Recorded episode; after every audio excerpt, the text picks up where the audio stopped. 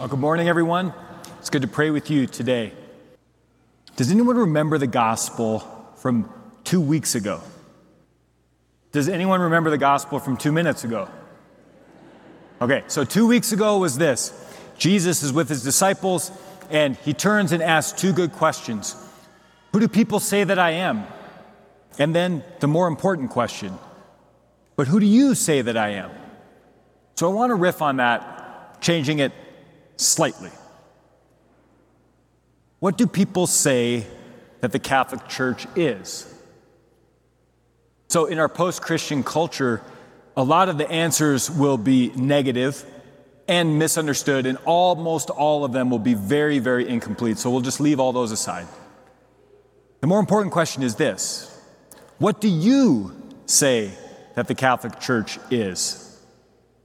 And, friends, to be honest, I'm not sure most Catholics would have a good and ready response to that question. And that's not okay. So, if you want to know what the Catholic Church is, you don't have to come up with it on your own. Grab a catechism, look up the church, you'll find out. Read Lumen Gentium from Vatican II, you'll find out. But let me offer just this one answer to that query. The Catholic Church is the continuation of the incarnation across space and time. I'll say it again. The Catholic Church is the continuation of the incarnation across space and time. So if someone ever asks you, What is the Catholic Church? drop that on them and see what they respond. But let's get into that. The Catholic Church is the continuation of the incarnation. How? How is that possible? Well, Jesus made it possible. Because Jesus unites himself to his mystical body, which is the church, which is us. We heard it in today's gospel. Where two or more are gathered together in my name, there am I in the midst. Or think of Saul as before he becomes St. Paul on the way to Damascus.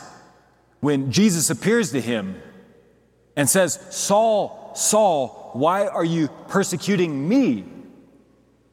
Notice Jesus doesn't say, Why are you persecuting my followers, my disciples? No, Jesus says, Why are you persecuting me? That's how closely he associates himself to us. He draws us into his body. We're the members, he's the head. St. Paul will learn the lesson because in 1 Corinthians he writes beautifully about that truth that we are part of the body of Christ. So Jesus is here then, because there's a lot more than two or three people gathered in his name here. He is in our midst. And friends, not just as a passive observer or someone with a list to see who came to Mass today, but rather he is the protagonist. He is the one who is active. He's in our midst also acting. It's Jesus Christ Himself who makes the Eucharist. He's the one who acts to bring His real presence to what once was bread and wine, which becomes His true body, blood, soul, and divinity, truly Himself. He's the one who acts. Yesterday, it was Jesus who was forgiving sins in those confessionals. At the entrance of the church, is the baptismal font. When a child or someone else is baptized, it's Jesus who brings his supernatural life to bear upon that natural soul. It's Jesus in the midst of the saints who transforms and transfigures them so they live the divine life in their human life. It's Jesus who we listen to when the gospel is proclaimed, when the word of God is preached. He's the one who's active. And what he's doing is bringing the life of heaven to earth. And he's doing it in a human way. And friends, that's Christianity. That's the incarnation. And if the Catholic Church is the extension of the incarnation, the continuation of the incarnation across space and time, then that too is what the church must be. One of my favorite lines from Mass that I have the privilege of praying every time I celebrate Mass, and you, and you hear it and you pray along, though not aloud, is this phrase through him and with him and in him. Through him, with him, and in him. You recognize that from Mass? You could live your whole spirituality based off that one line, and you'd become a saint. All you are all you do lived through, with, and in Jesus. That's our faith. That's how closely He comes to us, how much He wants to associate Himself with us. Everything we're about, everything we do. So it's a great line that we get to pray. I also think that's one of Jesus' favorite lines in Mass, as He has the eternal dialogue of love with his Father in the Holy Spirit. That he would look at us and say, through him, and with him, and in him, through her, and with her, and in her, through you, and with you, and in you, God wants to act that is exactly what He is about. He wants to move in our lives, through us and with us and in us. So let's take each one of those phrases real briefly and go in reverse order. In us. God works in us. It's His power in us that changes our lives. That saves us. It saves us from having to create ourselves. It saves us from having to redeem ourselves. It saves us from having to perfect ourselves. It's His power at work in us that makes all the difference. He's the one.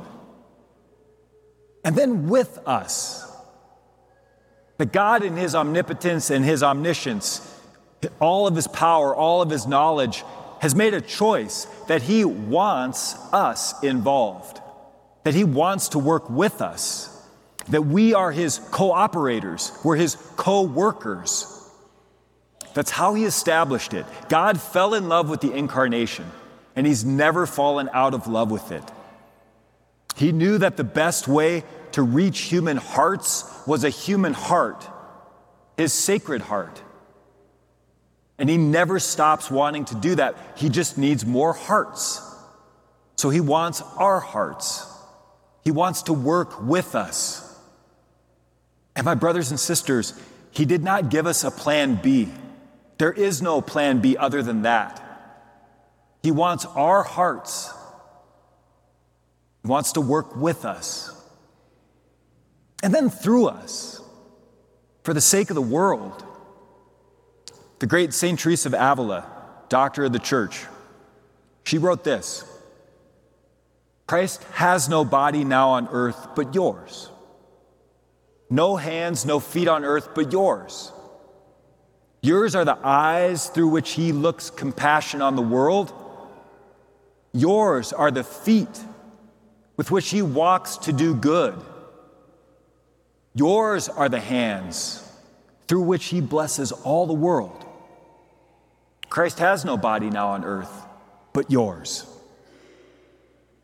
with all that, that the Lord wants to work in us and with us and through us, then the question for me is this Why then are so many Catholics standing on the sidelines? Why is that? That we're not swept up into this great power and this great purpose that God has given to us, this great mission that the world so desperately needs. I think it's because we like to keep Jesus at a safe distance. Because if he gets close, then he gets to make a claim on us. And if he makes a claim on us, then our lives are going to have to change, and we're scared of what that change looks like. But, friends, he wants to get close. That's the whole point of the incarnation. And does he make a claim on us? Yes, he does. He already has. St. Paul will write to the Romans that we belong to God, both in life and death. We've been purchased by Him. We belong to God. And then He wants to change our lives. And He doesn't just want to change our lives for the better, He wants to change our lives for the best. To make every part of our life vibrant with His grace until we get to our true home in heaven. But that involves risk and that involves trust. And so we'd rather follow Jesus from a safe distance and let someone else get real close. But I had a great seminary mentor, a priest, formator, who dropped this line on us once Following Jesus from a safe distance is neither following him nor is it safe. Isn't that a great line? Following Jesus from a safe distance is neither following him nor is it safe. Jesus doesn't want safe distance between him and us. And if he doesn't want that, then we shouldn't want that in the church. The church should be about bridging distances in the same way that the incarnation is about bridging distances. And so that means incarnational realities. That means us getting close to the Lord, to his mission, to his people, and to the world. That means Jesus calls us. Did you listen to the psalm response today? If today you hear his voice, harden not your hearts. If today you hear his voice, harden not your hearts. Jesus calls. And he calls not in abstractions, but very concretely. In fact, he calls, and he calls today. Like, really today. Because after this Mass, we'll have a chance to go downstairs and engage in ministries, sign up for new ministries, ministries in the church to help with the liturgy, ministries of service to the poor and the forgotten, ministries of prayer, ministries to be with those in need. The Lord calls. He's calling incarnationally. He's calling real people, you and me, to get involved, to get off the sidelines, and to say yes. And everyone here is invited. And everyone here is meant to be involved. Because that's how the church is herself. That's how the church continues the incarnation across space and time in real people, you and me. And all it asks of us, all that's required of us, is to say yes.